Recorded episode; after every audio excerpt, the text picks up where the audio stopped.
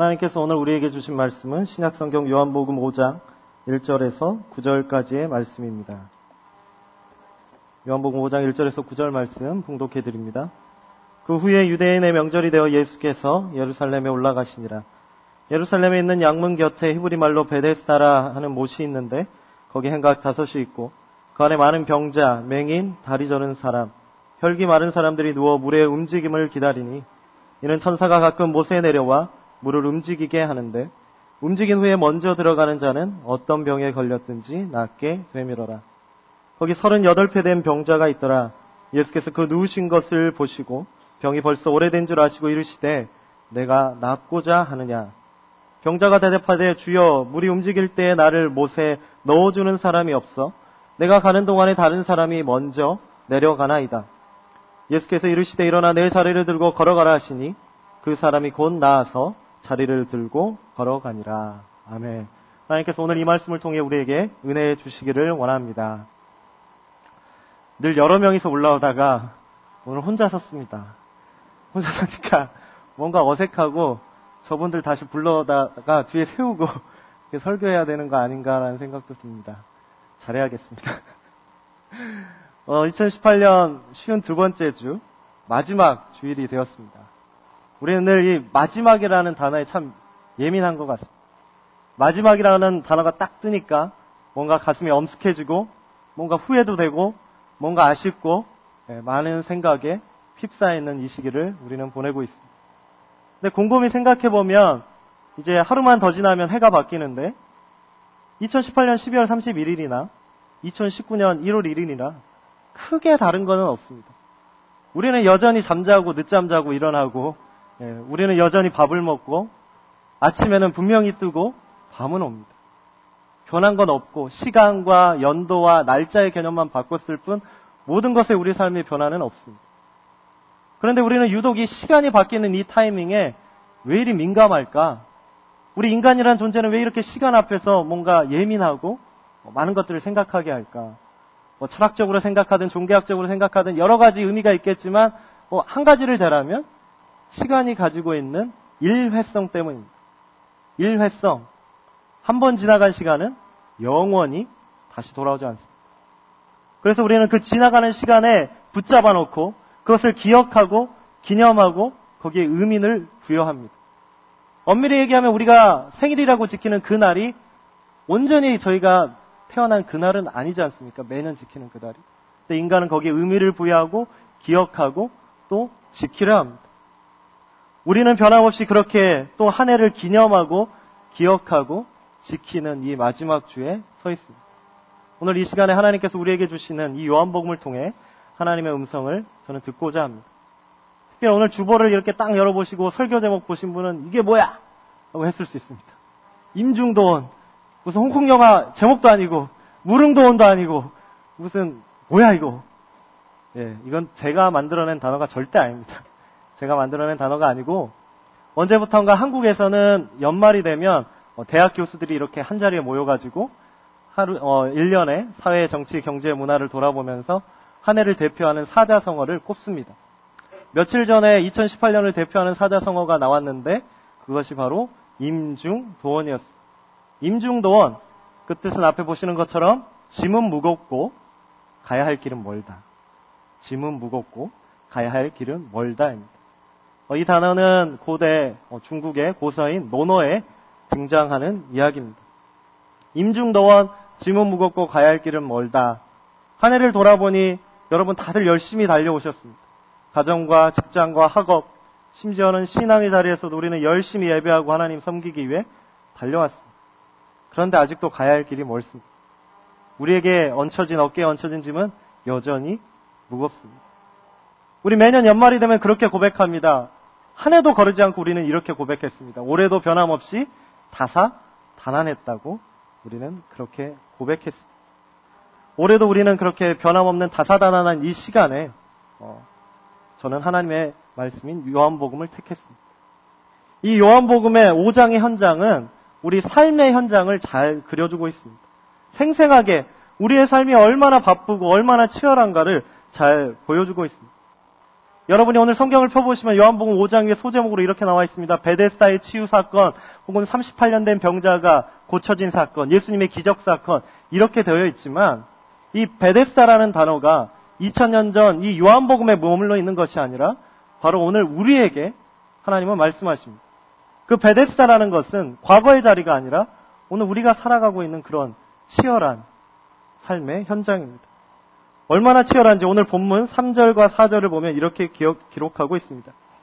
그 안에 많은 병자, 맹인, 다리 저는 사람, 혈기 많은 사람들이 누워 물의 움직임을 기다리니 이는 천사가 가끔 못에 내려와 물을 움직이게 하는데 움직인 후에 먼저 들어가는 자는 어떤 병에 걸렸든지 낫게 되밀어라.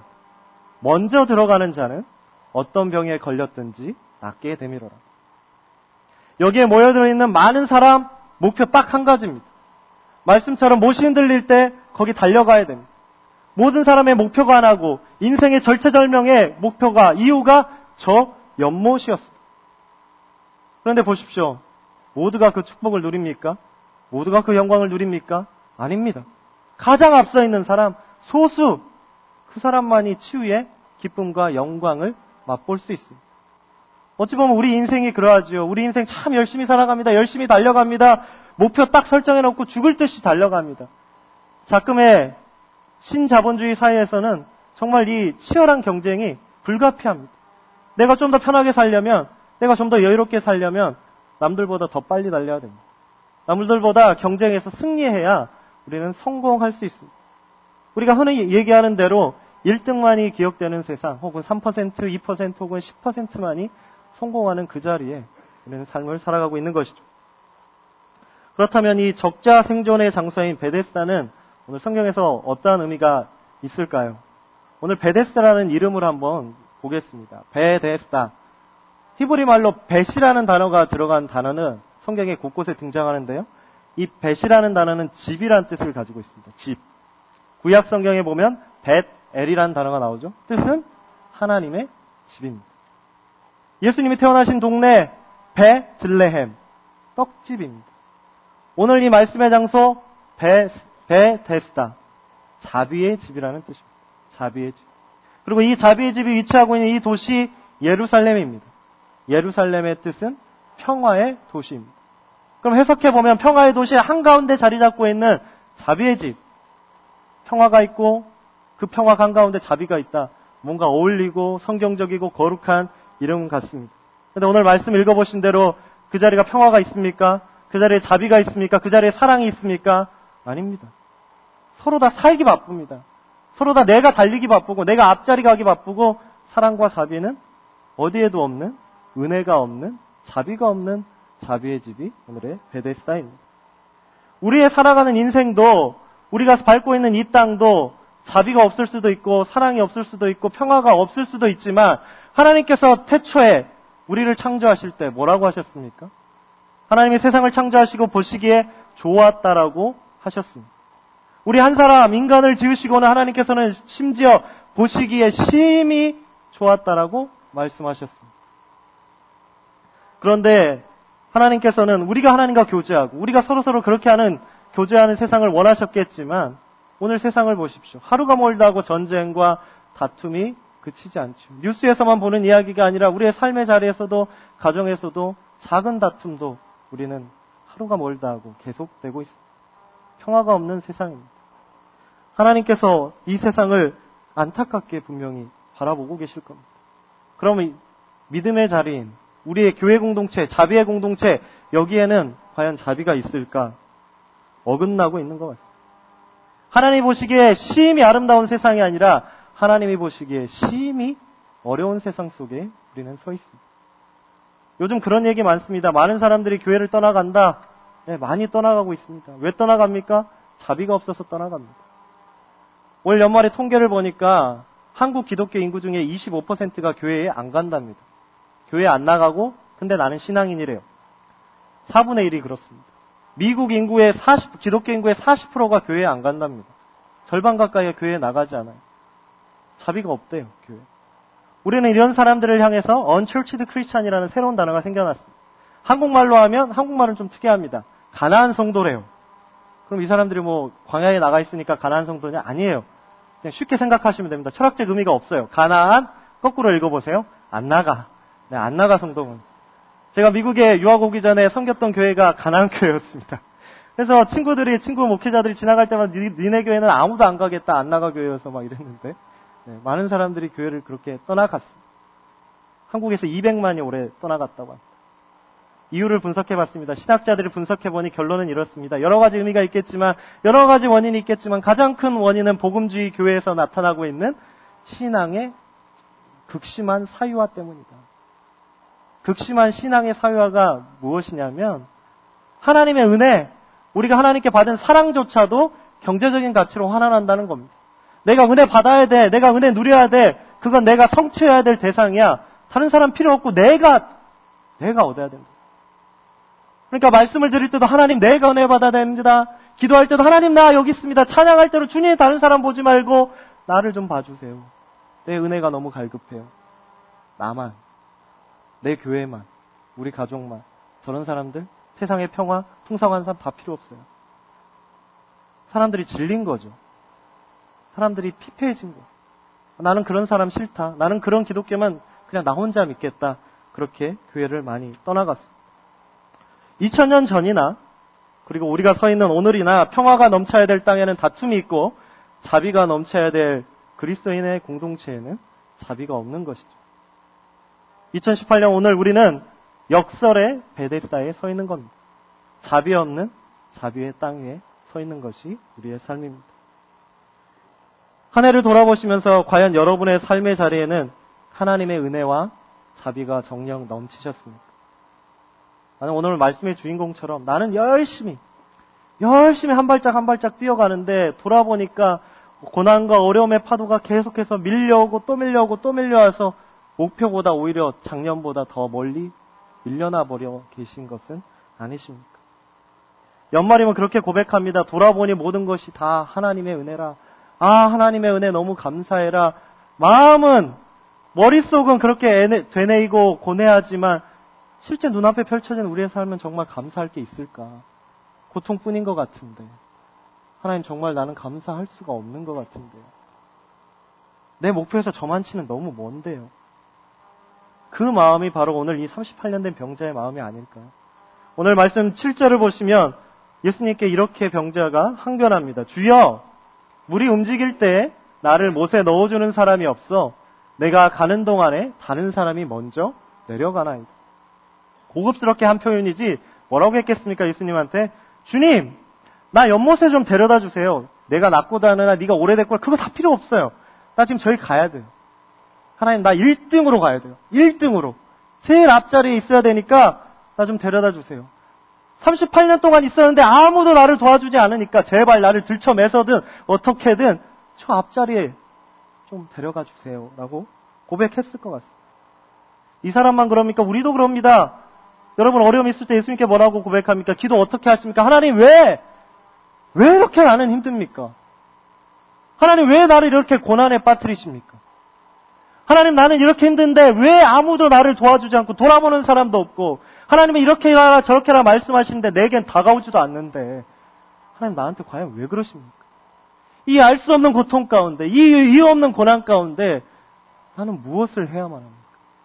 우리는 하나님한테 항변하고 외치고 애통해야 합니다. 성경적으로 맞는 이야기입니다. 우리가 잘 묵상하는 시편을 보십시오. 시편 150편 중에 30편 이상이 이렇게 하나님한테 항변하는 시입니다. 다윗이 하나님한테 항변합니다. 하나님, 왜 나를 이 악가운데 두십니까? 하나님, 왜 저 원수가 나를 저렇게 쫓아오는데 저들을 벌하지 않으십니까? 하나님한테 항변합니다. 이러한 시를 애가라고 합니다. 라멘트라고 하죠. 이러한 모습들 우리가 그렇게 하나님한테 고백해야 됩니다. 왜? 하나님은 우리의 신음조차 다 듣고 계시기 때문입니다. 그런데 중요한 것은 그 다음 스텝입니다. 우리 하나님한테 그렇게 항변한 뒤에 우리는 자꾸 생각합니다. 하나님의 뜻이 어디 있습니까? 하나님의 뜻이 무엇입니까? 그렇게 뜻을 자꾸 구하다 보면 하나님의 섭리를 찾다 보면 가끔은 시험에 빠질 수 있습니다. 왜 시험에 빠집니까? 우리 이렇게 생각하기 때문이죠. 하나님이 왜 나한테 고통을 주셨냐? 아, 아마도 내가 죄를 많이 지어서 그런가 보다. 하나님의 고난 주신 거 어, 회개의 사인인가 보다. 우리 이렇게 쉽게 잘 환원합니다. 맞을 수도 있지만 이렇게 쉽게 환원의 절차를 거치다 보면 우리는 시험에 빠질 수가 있습니다.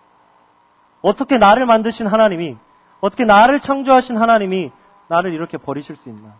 나는 그 하나님 신뢰하지 못하겠다. 하나님한테 등을 돌릴 수 있는 가능성의 여지가 굉장히 많이 있습니다. 그러한 신앙에 답이 없는 질문을 계속 뜻을 구하다 보면 이런 시험에 빠질 수가 있는데 우리 구약의 욥을 보면 그렇습니다. 욥 역시 어떻습니까? 알 수 없는 고통을 당했습니다. 알 수 없는 저주를 당했습니다. 그런 고통에 당하자마자 욥이 처한 행동은 죄를 뒤집어 쓰고 옷을 찢고 하나님께 울부짖었습니다. 심지어 어느 정도였냐? 하나님, 차라리 나를 짓지를 마으신지 나를 태어나게 하지 말았으면 내가 이 고통에 있지도 않았을 것을 하나님 나에게 이러한 저주를 왜 내리십니까? 비슷합니다. 비슷합니다. 욥의 친구들이 옵니다. 뭐라고 합니까? 제가 방금 말씀드린 그 신정론의 법칙을 똑같이 따릅니다. 네가 저주받은 것, 너 하나님 제대로 안 섬겨서 그래. 네가 저주받은 것, 하나님한테 너가 똑바로 안 해서 그래. 죄 많이 지어서 그래. 라고 비난하기에 이릅니다. 그 고난 가운데 욥은 어떠한 결론을 내립니까? 우리 욥기를 다 읽어보시면 어떠한 결론이 납니까? 하나님한테 질문합니까? 하나님 이거 죄값, 죄값이죠? 그냥 그렇게 달게 받을게요. 이렇게 결론이 납니까? 그렇게 결론 나지 않습니다. 우리가 잘 알고 있는 욥기 23장 10절을 보면 이렇게 나옵니다. 그러나 내가 가는 길을 그가 아시나니 그가 나를 단련하신 후에는 내가 순금같이 되어 나오리라. 우리가 잘 알고 있는 말씀이시죠? 근데 이 말씀의 뜻은 이렇습니다. 지금 내가 당하고 있는 이 고난, 내가 당하고 있는 이 시험, 하나님이 나 연단하시는 거야. 그러니까 나 이거 거쳐내면, 이겨내면 내가 정금같이 될 거야. 이 말씀이 절대 아니에요. 이 말씀이 아닙니다. 여기서 여기 욥이 고백하는 말은 니네들이 나를 뭐라고 비난하든 저주하든 나는 이 저주받은 이 상태조차도 이 모습조차도 하나님은 나랑 함께하고 계시다는 겁니다. 내 모습 이대로 주님은 나를 받으시고 내 모습을 정금이라고 여겨주시고 나를 순금이라고 여겨주신다는 겁니다. 그래서 내가 이 모든 것 가운데 모든 것이 다 은혜요. 모든 것이 시험이 아니니 나는 끝까지 나와 함께하고 계신다는 불꽃 같은 눈동자로 지금도 나와 함께하고 계신다는 그 하나님을 믿고 신뢰하는 겁니다. 시험하는 친구들을 향해 나는 이런 신앙이 있어라고 신앙 고백을 하고 있는 것입니다. 오늘 베데스다 연못의 주인공은 계속 말씀드리지만 치유받아야 하는 인생의 목적을 향해 질주해야만 하는 사람입니다. 그 당시 팔레스타인 사회에서 유대 사회에서 병든 사람은 하나님 앞에 저주받은 사람이라고 손가락질 받았습니다. 때문에 이 병든 이 상태 이 세더스를 바꿔야지 나는 저주에서 벗어날 수 있고 사회적인 계층에서 벗어날 수 있기에 저기로 무조건 질주해야만 하는 처절한 목표가 있던 사람입니다. 그런 그 냉혹한 사람 앞에 오늘 예수님이 서 계십니다. 예수님이 그 앞에 서서 물으십니다. 네가 낫고자 하느냐? 네가 오래됐구나. 네가 낫고자 하느냐?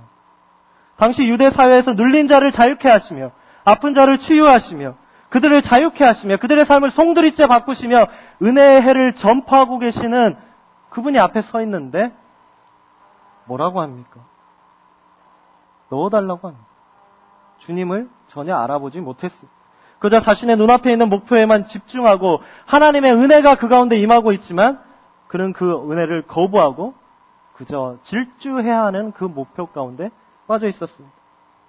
그저 성경을 읽으실 수 있지만 저는 참 이해가 안 됐습니다. 그 정도 오래 아팠으면 예수님 소문 다 들었을 텐데 그러면 고침 받지 그냥 거기서 왜 이런 말도 안 되는 핑계를 대고 있을까 고민 고민하다가 어, 한 신학자의 책을 읽었는데요. 도널드 캡스라는 목회 상담학자가 이 38년 된 병자의 심리를 어, 이렇게 분석했습니다.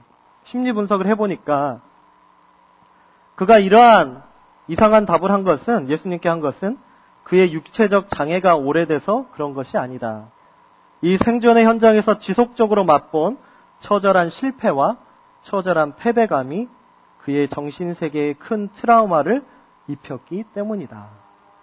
계속되는 실패, 고난, 정신을 바꿔버린 거예요.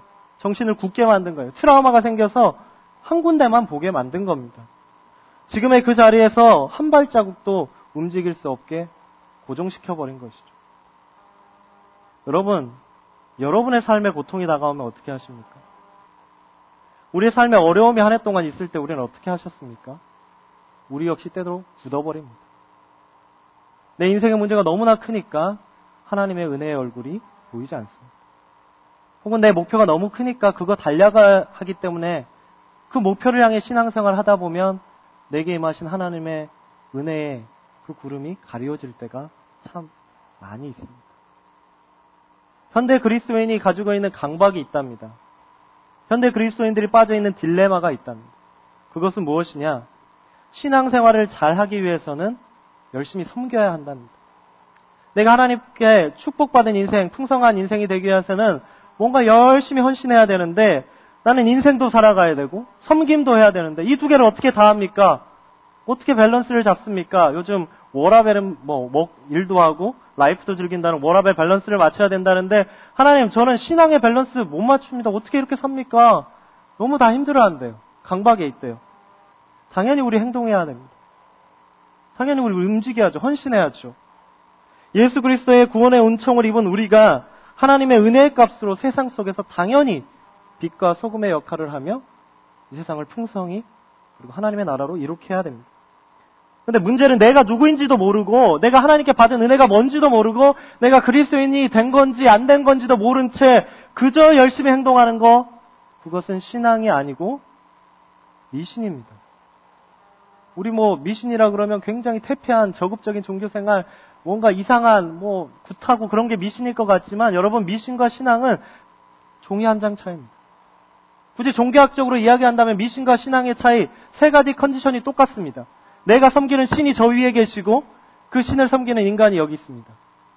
그리고 그 신과 인간이 커뮤니케이션 대화할 수 있다는 세 가지 조건 미신이나 신앙이나 다 똑같습니다. 근데 미신은 무엇이냐?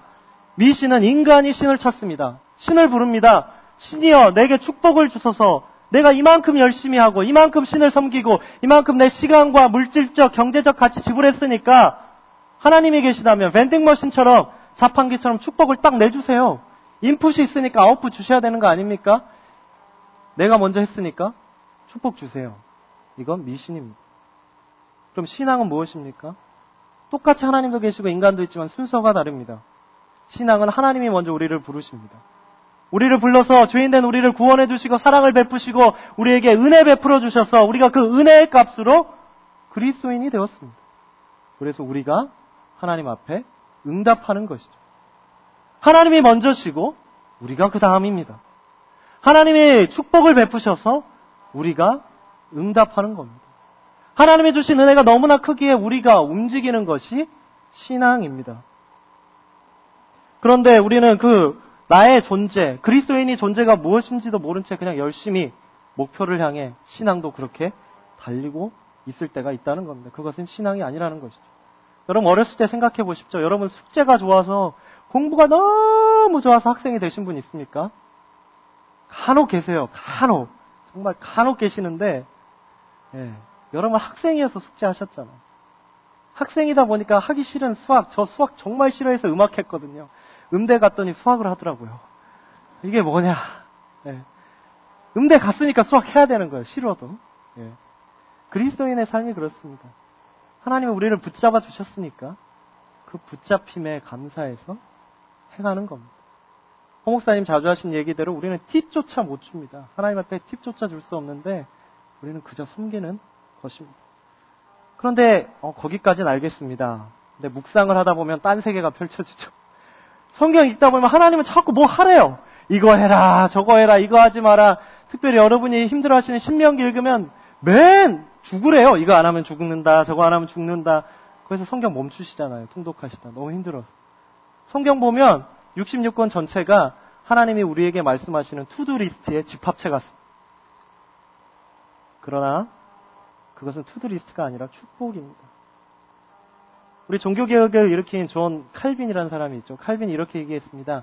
성경에 나와 있는 모든 명령들, 대표적인 뭐 10계명이라든지 이러한 신명기의 명령들, 명령이 아니라 축복이라는 겁니다. 왜 축복이냐? 그리스도인들이 인생을 살아오다가 그리스도인으로서 풍성한 삶을 살다가 말씀을 펼쳤을 때 말씀에 나와 있는 명령들이 나를 힘들게 하는 것이 아니라 돌아보니 하나님 다 은혜네요. 돌아보니 하나님, 이 정도는 내가 다 지키고 살았는데요. 나는 이만큼 지키고 살고 생명을 풍성하게 하는 풍성한 사람인 거예요. 말씀을 보니 그것이 내게 축복이라는 겁니다. 뭘 하지 않아도, 내가 먼저 뭘 하지 않아도, 이끌림 받고 하나님을 만나니까 다 축복이란 거예요. 오늘 이 38년 된 이 장애인에게 예수님이 원하시는 거 무엇이었습니까? 내 자리를 들고 일어나야, 일어나라는 것이었습니까? 네가 빨리 일어나서 저기 가라는 것이었습니까? 이 고통당한 자에게 원하시는 것은 무엇을 행하는 삶이 절대 아니었습니다. 너 38년 동안 목표 하나 쟁취하지 못했냐? 너 더 열심히 살아야 돼? 채찍질 하시지도 않았습니다. 심지어 그를 연mol까지 들쳤고 가서 앞자리에 내려주신 것도 아니었습니다. 그저 우리 주님은 이 아픔 당한 자, 이 삶의 패배를 맛보니까 하나님을 마주하기를 원하셨습니다. 예수님을 삶에 모시는 진정한 그리스도의 사람, 온전한 크리스찬이 되기를 주님은 원하셨습니다. 오늘 이 요한복음 5장 베데스다라는 이 장소를 보시면서 여러분 많은 생각이 드실 수 있습니다. 52주 지나온 내 삶을 보니 내가 이 사람 같다. 나 정말 열심히 살았는데 아직도 나는 여기네.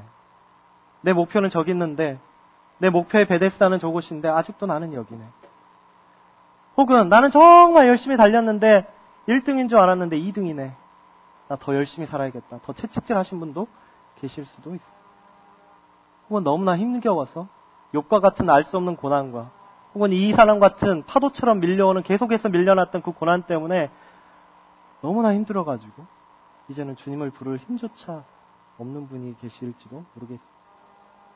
우리 때론 이렇게 얘기 잘합니다. 내일 해가 안 떴으면 좋겠다. 제가 청년 사역하면서 만나는 친구들에게 듣는 얘기 중에 가장 힘들었던 말이 이겁니다. 목사님, 저는 내일이 없으면 좋겠어요. 너무 힘드니까. 그렇게 내일이 없는 삶을 기다리신 분도 있을지도 모르겠어요. 혹여나 나는 베데스다는 어딘지도 모르겠다. 나는 목표도 없고 옷도 없고 나는 방황하는 인생인데 어디로 가야 될지 난 모르겠다. 라는 인생이 있으실 수도 있습니다. 그러나 주님께서 이러한 우리 모두에게 원하시는 것은 베데스다 연못이 흔들리는 그때도 아니요. 그때를 기다리는 것도 아니요. 기적도 아니요. 앞자리도 아니고 먼 발치에서 패배한 것도 아니라 그 자리에 서 계시는 그 자리에 역사하고 계시는 주님을 만나는 것입니다. 2018년 52주 한 해 동안 시간의 주인이시고 삶의 주인이셨던 우리 주님은 내가 슬퍼하든 기뻐하든 고난에 있든 내가 신음하든 우리와 함께 신음하고 우리와 함께 고통 당하신 하나님이십니다. 그 하나님은 52주 동안 변함없이 우리의 손을 붙잡고 계셨고 고난 중에 함께 계셨고 지금도 이 제 예배 자리 가운데 역사하고 임재하고 계시고 변함없이 2019년 한 해에도 우리와 함께 동행하시는 임마누엘 하나님이 되실 것입니다. 다시 임중도원이라는 말로 돌아가 보겠습니다. 임중도원의 뜻, 가야 할 길은 멀고 짐은 무겁다. 그런데 이 노노라는 책을 펼쳐보면 이 임중도원이 쓰여진 문맥은 이렇습니다. 앞뒤 문맥을 다 이렇게 연결해서 해석하면 임중도원의 뜻은, 본래 뜻은 이렇습니다. 우리 모두가 서로에 대한 사랑을 짐으로 삼았기 때문에 사랑의 짐을 다 우리가 얹고 살기 때문에 근데 그 짐이 너무나 무겁다. 그래서 우리는 그 사랑의 짐을 너무 무거우니 죽을 때까지 짊어가야 되고 그 짐이 너무 무거워서 죽을 때까지도 내려놓지 못할 수 있다. 그렇기 때문에 우리는 열심히 살아야만 한다. 이것이 논어에 나와 있는 내용입니다. 이 논어를 보면서 성경 말씀이 생각났습니다. 그리스도인의 신앙이 생각났습니다. 우리 그리스도인의 삶이 그렇습니다. 우리는 하나님의 은혜를 덧입어서 그 사랑의 은총을 세상에 비춰내야만 하는 우리 받은 은혜를 세상에 풍성히 내 비춰야만 하는 그러한 사람들이 그리스도인입니다. 그러나 오늘 말씀처럼 때때로 우리는 베데스다와 같은 우리의 치열한 삶의 자리가 내가 짊어진 인생과 학업과 가정과 모든 직장의 무거운 짐들이 너무나 무거워서 우리의 그리스도인됨을 때로는 혼탁하고 혼돈하게 만듭니다. 그렇기 때문에 그리스도인이 짊어지고 가야 될 은혜와 사랑의 짐 너무나 무거워서 미래의 일만 같습니다. 그런 우리를 향해 주님은 모른다 하지 않으시고 오늘 우리에게도 이렇게 초청하고 말씀하고 계십니다. 수고하고 무거운 짐진 자들아 다 내게로 오라. 내가 너희를 쉬게 하리라. 나는 마음이 온유하고 겸손하니 나의 멍에를 메고 내게 배우라. 그리하면 너희 마음이 쉼을 얻으리니 이는 내 멍에는 쉽고 내 짐은 가벼움이라 하시니라. 한 해를 마무리하는 이 시간 여러분 마음속에 한숨이 가득하실 수도 있고요. 원망이 가득하실 수도 있고 슬픔과 상처가 여러분의 삶을 우겨싸고 붙들고 있을지 모르지만 이 시간도 우리에게 다가오시고 역사하고 계시는 주님의 은혜를 기억하시며 그리고 그 은혜의 자리에 여러분을 친히 내어놓으시고 그저 그 주님의 손을 붙잡으시고 주님과 함께 거룩한 임중 도원의 삶을 마무리하시고 또 그러한 임중 도원의 삶을 시작하시는 여러분 모두가 되시기를 간절히 축원드립니다. 기도하겠습니다. 말씀을 생각하시며 우리 기도하시겠습니다.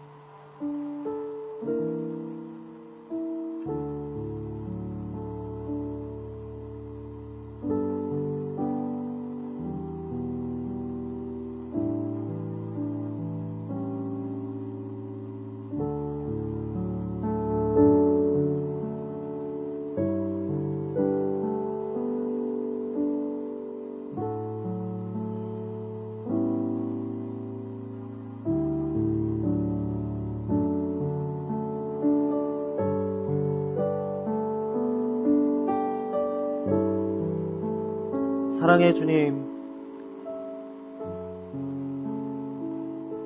지난 한 해의 시간도 변함없이 우리의 손을 붙들어 주시고 함께 해주신 주님의 은혜에 감사합니다. 그 은혜가 우리 눈에 보였든 보이지 않았든 주님을 향한 그 신실하심을 우리가 잊지 않고 그 은혜의 빛 가운데 서 있는 주님과 함께 멍해를 나눠지는 그 짐을 나눠지는 우리 모두가 되게 하여 주시옵소서. 예수 그리스도의 이름으로 기도합니다. 아멘. 일어나셔서